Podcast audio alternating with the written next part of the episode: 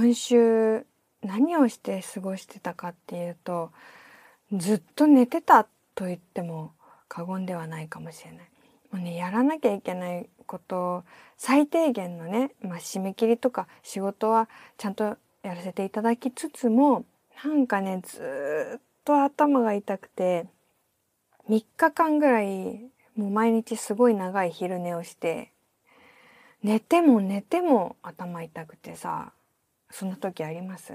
でもさもう寝るしかないと思って寝て寝て寝て寝て起きてまだ痛いなもうちょっと寝るかっていうのを繰り返していやこれなんだろうなと思ってで寝続けたの。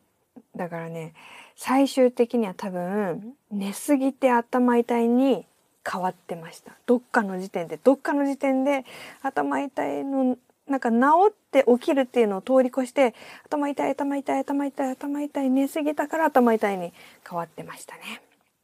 藤岡みなみのおささらないと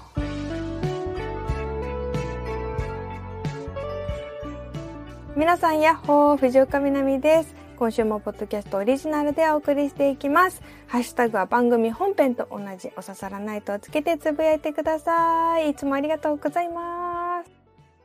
今週ね、まさかのお役立ちグッズに出会ったんですよ。これ、こんな使い方あるんだっていうね、アイテムがあってね。幼稚園の来年の役員決めっていうのがあったんです。これめちゃくちゃ重要で、よくさ、噂では聞いてたんですよ。小学校の PTA は大変だよ、みたいな。そういうのはちらほら聞いたことがあったんですけど、その幼稚園の役員決めも大変で会長とか副会長とか他にもたくさん係があってで会長はね本当にね大変そうなの。人前でまあ挨拶する機会も多いしいろんなものを準備したり管理したりしてなんかもう全貌をね知らない私から見てもこれさボランティアでできるレベルを完全に超えてるよなっていう仕事量なんですね。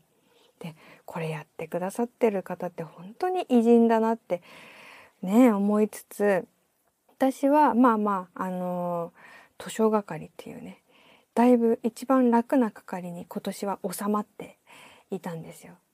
で来年はあの一番上の学年っていうこともありもう本当に幼稚園の代表会長を決めなきゃいけないっていうこう今までよりさらに全員がハードになってくる役員決めの日がいよいよ今週やってきたんですね。で町の公民館みたいなところの会議室を借りて輪になって座ってでさあ皆さんいよいよこの日がやってきましたと。でねあの司会進行をやってくれるあの人がお母さんがね「あ今日ねあの実はこんなものを持ってきました」って言っておもむろにカバンから取り出したものが何だと思います？おりん？おりんってわかります？あのお仏壇とかにあるチーンって鳴らすやつ。あれ。あのあのね器とあのなんか鳴らす棒みたいながあって。であのおりんって言うんですけどこれってお仏壇用もあるしヒーリング用もあって。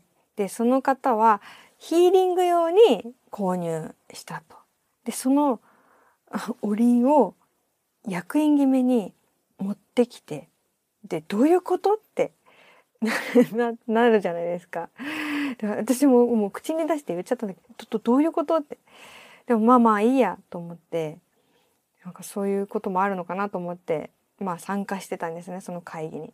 たらその進行の方が「じゃああまず会長を来年やってもいいと思う人って言ったら、まあ誰も手を挙げず、もう本当にみんな全員ね、申し訳なさそうな顔でこう探り合ってるみたいな。いや、うちはちょっと小さい子もいますしとか、ちょっとあの、まあ、あの、仕事もありますしみたいな。みんな、みんな何かしら理由があるし、誰もそんな大変なことできないだからもうちょっと誰も手が上がらず、シーンとしちゃって、そしたらそこですかさず、チーンって、おりんが鳴ったんですね。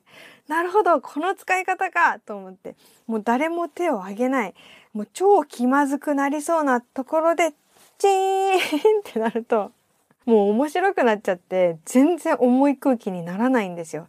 いやこれすごいな。これ発明だなと思って。これ。でそのまま話し合いが続き全然うまく決まらないんだけどなんと最終的にやってもいいですよっていう人が現れたんですよ。やってもいいというか実はやりたかったんですっていう言ってくれる人が一人現れてもう本当に偉人ですよね。本当にありがとうございますなんですけど。そしたらその進行係の人がおりんをチンチンチンチンチンチンチンチンチンチンチンチンチンって鳴らしてもう福引き一等賞当たったみたいな感じでうわーってめちゃくちゃ盛り上げてこの使い方もあるんだ。初めて見たなと思って。あの人は天才かもしれないですね。うん。この回におりんを持ってきた。皆さんも何か職場学校 PTA など気まずいかかり決めがあったら是非おりんを導入してみてください。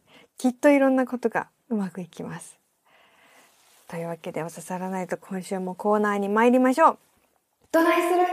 はい先週から始まった新コーナー。これってみんなどうしてるのかなと思う事柄について送っていただいているコーナーです。えー、南さんこんばんは、こんばんは。大阪の不戦猫ペーターです。新コーナー、ドライスにメールします。ドの前に小さなつがある感じでしょうか。先週のお題は、しおりがないとき、ドライするでしたね。不戦猫を名乗る私としては、この問いかけに反応しないわけにはいけません。まずシンプルに回答しますと、しおりがないときは、南さんと全く同じで、ドッグイヤー派です。今どこまで読んだかの印と、感動したり共感できることが書いてあるページを覚えておくためにおります。しかし、このドッグイヤーシステムには重大な欠陥があるのです。例えば、見開きの左ページに感動した部分があると左上を折りますね。ペラリとめくった時の右ページ、過去つまりさっきと同じページの裏側にも感動する部分があったらもう折れないんです。さあ、そんな時南さんはトライする？そんな時私は仕方なく下の隅を折っていましたが、さすがにブサイクだなぁと。その後、どの文章、どの表現が気になったのか、よりピンポイントに覚えておきたくなり、それからは本を持ち歩くときは必ず付箋をしおり代わりに挟んでおくようになり、ペタペタと貼りまくっています。ページ全体に心を動かされた場合は、ページの下に横向きに付箋を貼って区別をしています。再度読み直すときに付箋部分だけざっと見返すのも楽しいです。最初の問いかけからずれてしまいましたが、本の読み方について他の皆さんの話も聞いてみたいです。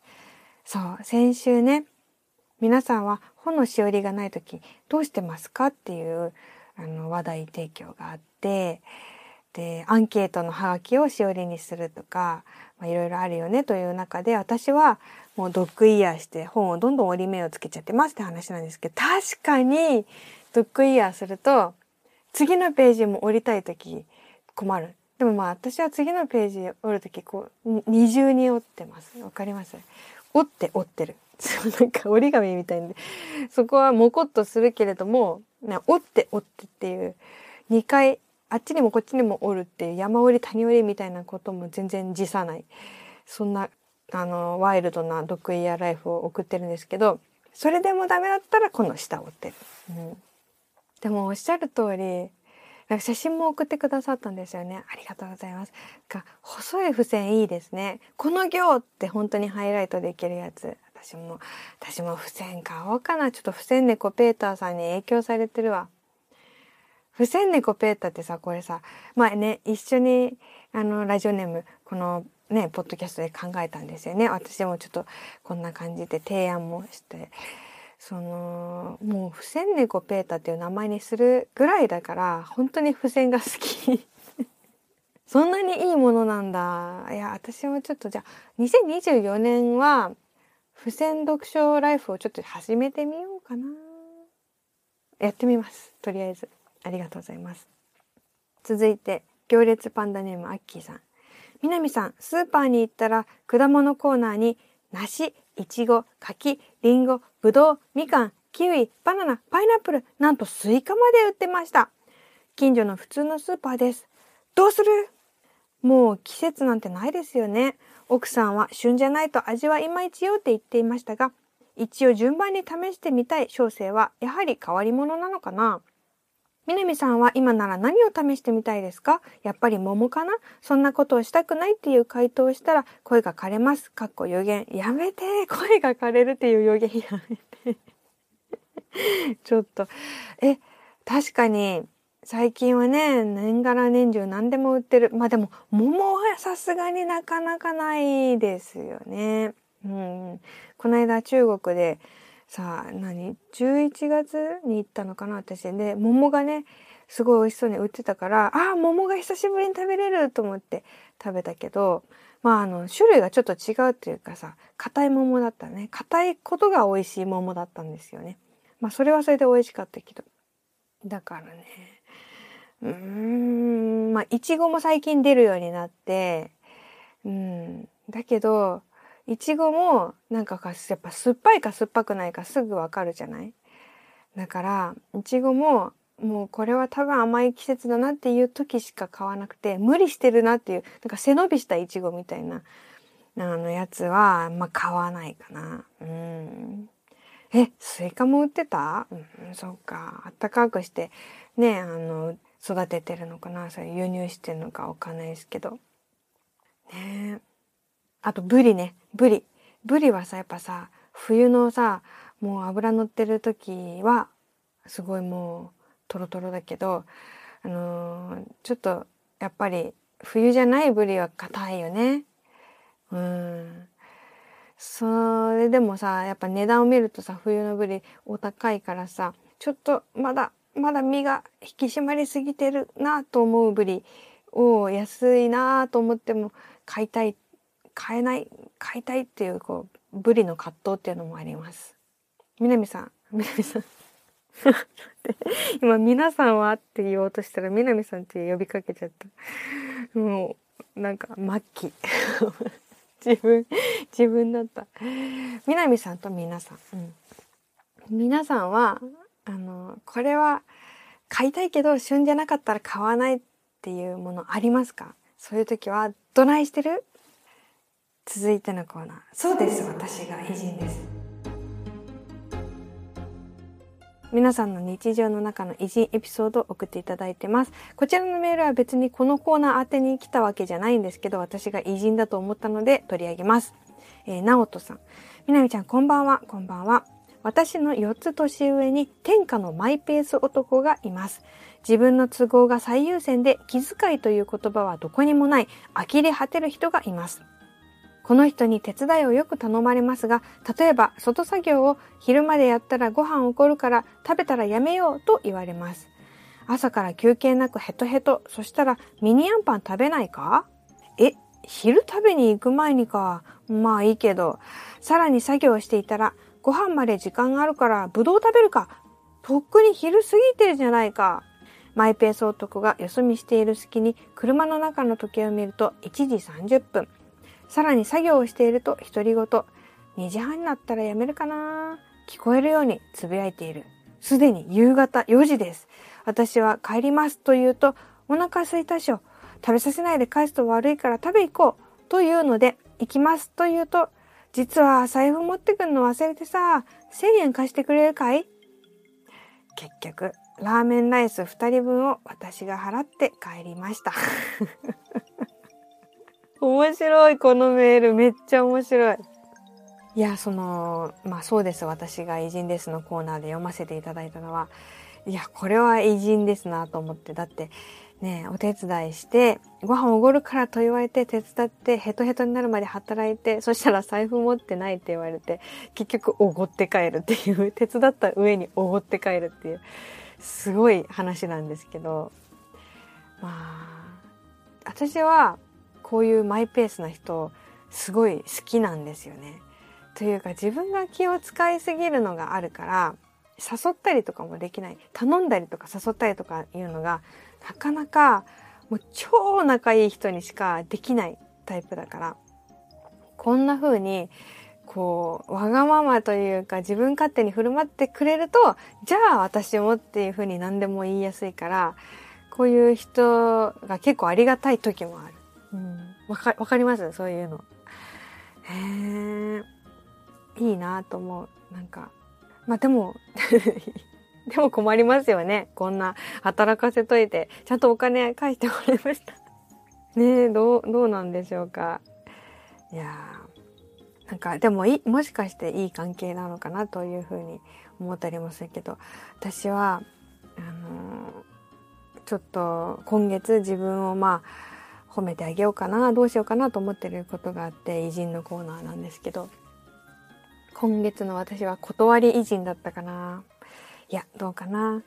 なんかね、あのー、お仕事のお誘いがあって、で、それがまあ来年もずっと続いていく長いお仕事だったんだけど、で、すごい一緒にやる人も、なんだろう、すごい信頼できるというか、一緒に働きたいなという感じの人から誘ってもらって、内容も、なんか、あ、楽しそう、できそう、頑張れそう。で、その仕事をすれば、きっと多分お金的にも少し余裕にができるというようなあの話があったけどでもそれを受けたらちょっとパンクするんじゃないかという気もして。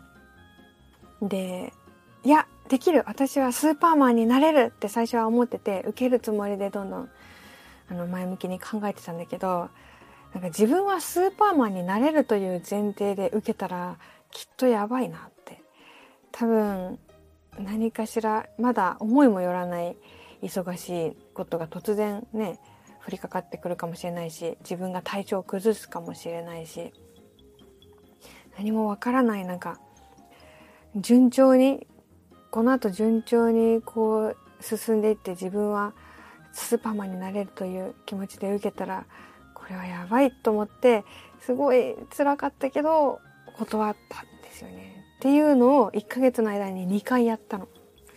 あの仕事を受けたかったなっていう気はすごいするんだけど、自分のために勇気を持って断った。そしたらちょっと心が軽くなりました。断り維持。ねえ、だって今、今週とか全然家事もできてないしね。その生活をこう、ちょっとあっちにやって、それでなんか仕事ばっかりしてるところもあったりするから、ねお金も欲しいけれどもまあお金とその人間らしく生きていく時間どっちが大事かねすごく難しい。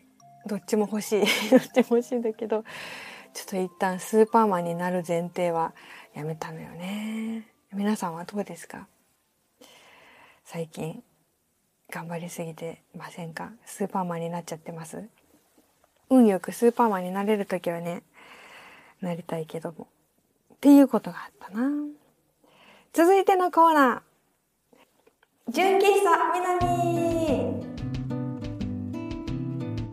はい、ここでは本編で読み切れなかったテーマメールや普通お便りなどなどをまったり読んでいきます。カランコロンいらっしゃい。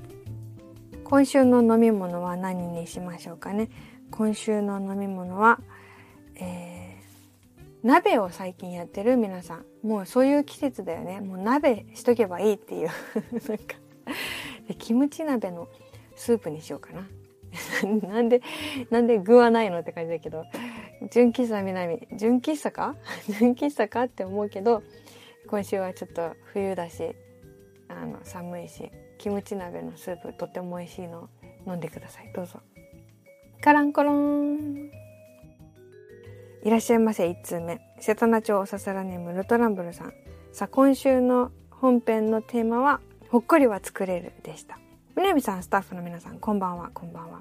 今週私が作ったほっこりは年賀状を書いたことです。ほんの10枚程度ですが、親戚といつも聞いているラジオ番組宛てに年賀状を用意しました。年を取ると明け読みメールより年賀状の方が気持ちが伝わる気がします。ただの自己満足ですが、パーソナリティさんの誕生日にバースデーカードを送ったりして勝手にほっこりしています。あー、いいですね。もう何年か、年賀状とかやってないけど、なんか年賀状がね、あのー、あれ、仕事みたいになっちゃっててね。でもこのメールを読んで思い出した。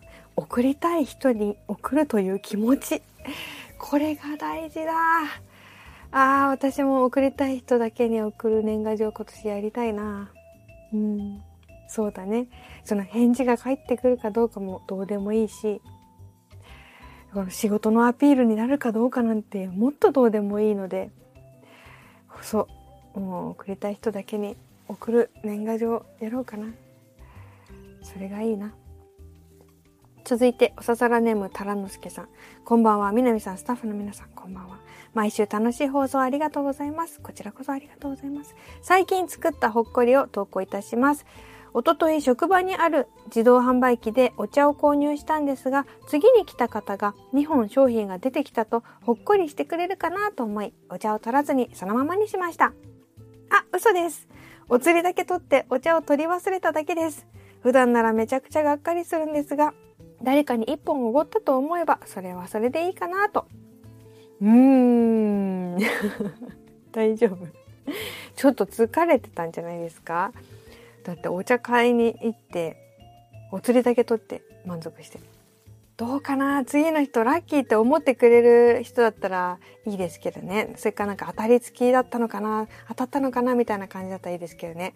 不審に思われる可能性も。どうなんだろう。私が2本入ってたらちょっとなんだろうな。そのままにするかなんかなんかちょっとなんか出して見えるとこに置いとくとかなんだろうね。次の人がなんかポジティブな人だったらいいですけどね。でもこれはさテーマにすごい合ってて今週作ったほっこりっていうテーマでもう作っちゃったほっこりでしたね。じゃあテーマメールは終わり。普通メール、え北九州の G より。南さんこんばんは。こんばんは。カレンダーも残り1枚となりました。実はポッドキャストで南さんを知るより先に本で知っておりました。と言ってもお名前だけで誰？どんな人？まずは本読もう。監読ポッドキャストで南さんを知ってからやっとまた最近2度目監読。一言で言うと素敵な本です。ありがとうございます。何読んでくれたのかな？やっぱパンダのうんこはいい匂いですかね。パンダのうんこはいい匂いか増やすミニマリストか。ありがとうございます。2回読んでくれたっていうのはなんか本当に気に入っていただけたんだなっていう気が伝わってきてすごい。嬉しい。ありがとうございます。そうあのポッドキャストを聞いてくださってる皆さん。あの再三お伝えしております。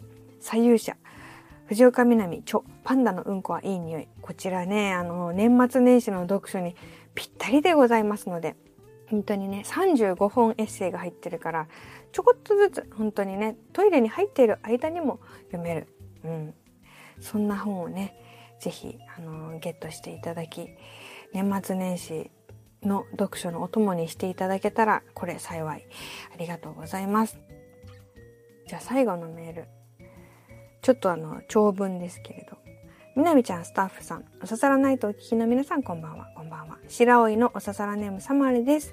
久しぶりにメールしてみようかなと思いまして。重みが違うと思うんだって話なんですがね。かっこ神尾先生風。先週の放送で日記には嫌な出来事は負のオーラが強すぎるから書かないようにしているとおっしゃっていてドキ自分嫌なことも書き残してしまう派でといっても真面目に日記をつけているわけではなくカレンダーにメモ程度にこんなことあったよ的な感じで超適当なんですけどね。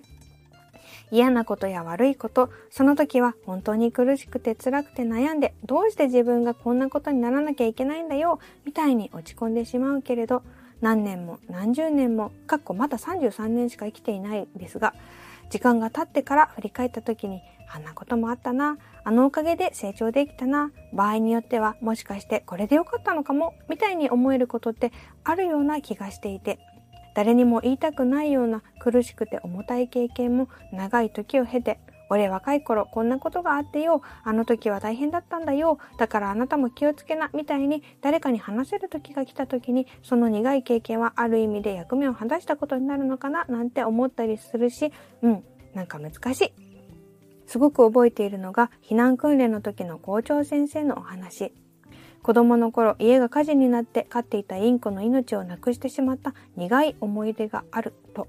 なんていうのかな実際に経験されたお話って心にずしっと落ちるっていうか何年経っても忘れない重みがあるから嫌な出来事なんてない方がいいに決まっているけれどきっと無意味じゃないし無意味にしてはいけないんだなぁなんて思った次第でございます。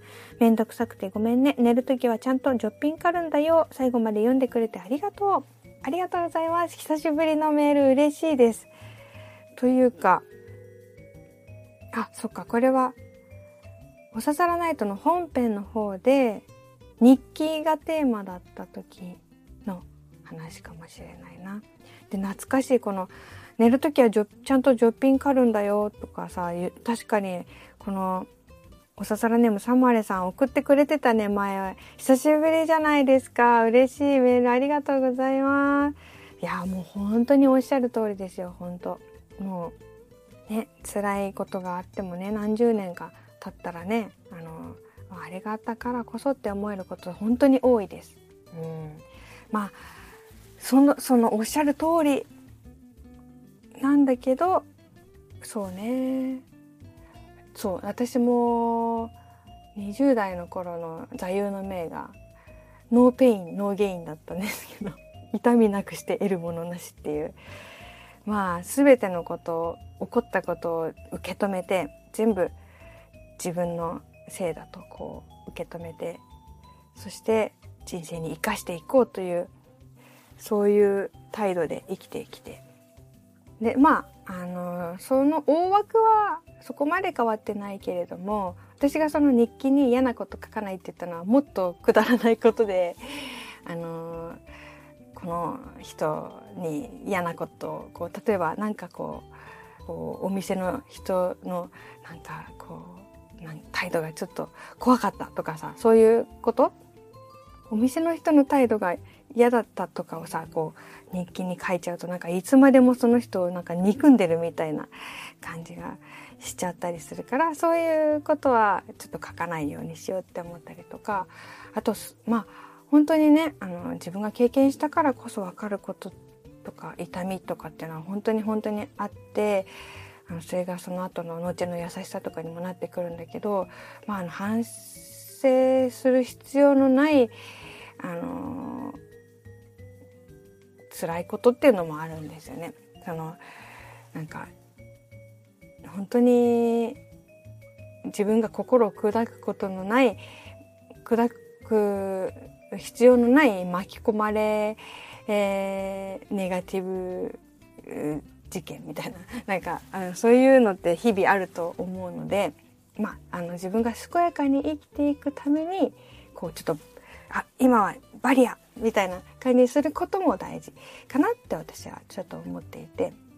もちろんあこれはあのー、自分がね受け止めた方がいいなと思えることだったりあの時間が経ってそう思えることであればいいんですけれども、うんうん、なんか自分の心が狭いだけで引っかかっちゃったなっていうこととかちょっとなんか流していくかなって思ったっていうのがそのこの間のね日記に嫌なこと書かないっていう話の意図だったんですけどでも本当におっしゃること分かりますよ。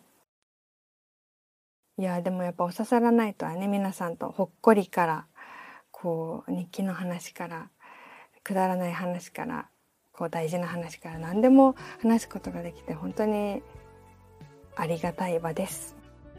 なんか一緒にねみんなで、ね、めちゃくちゃでかいこたつに入りながらあのみかん食べながら喋ってるみたいな気持ちで収録させていただいております。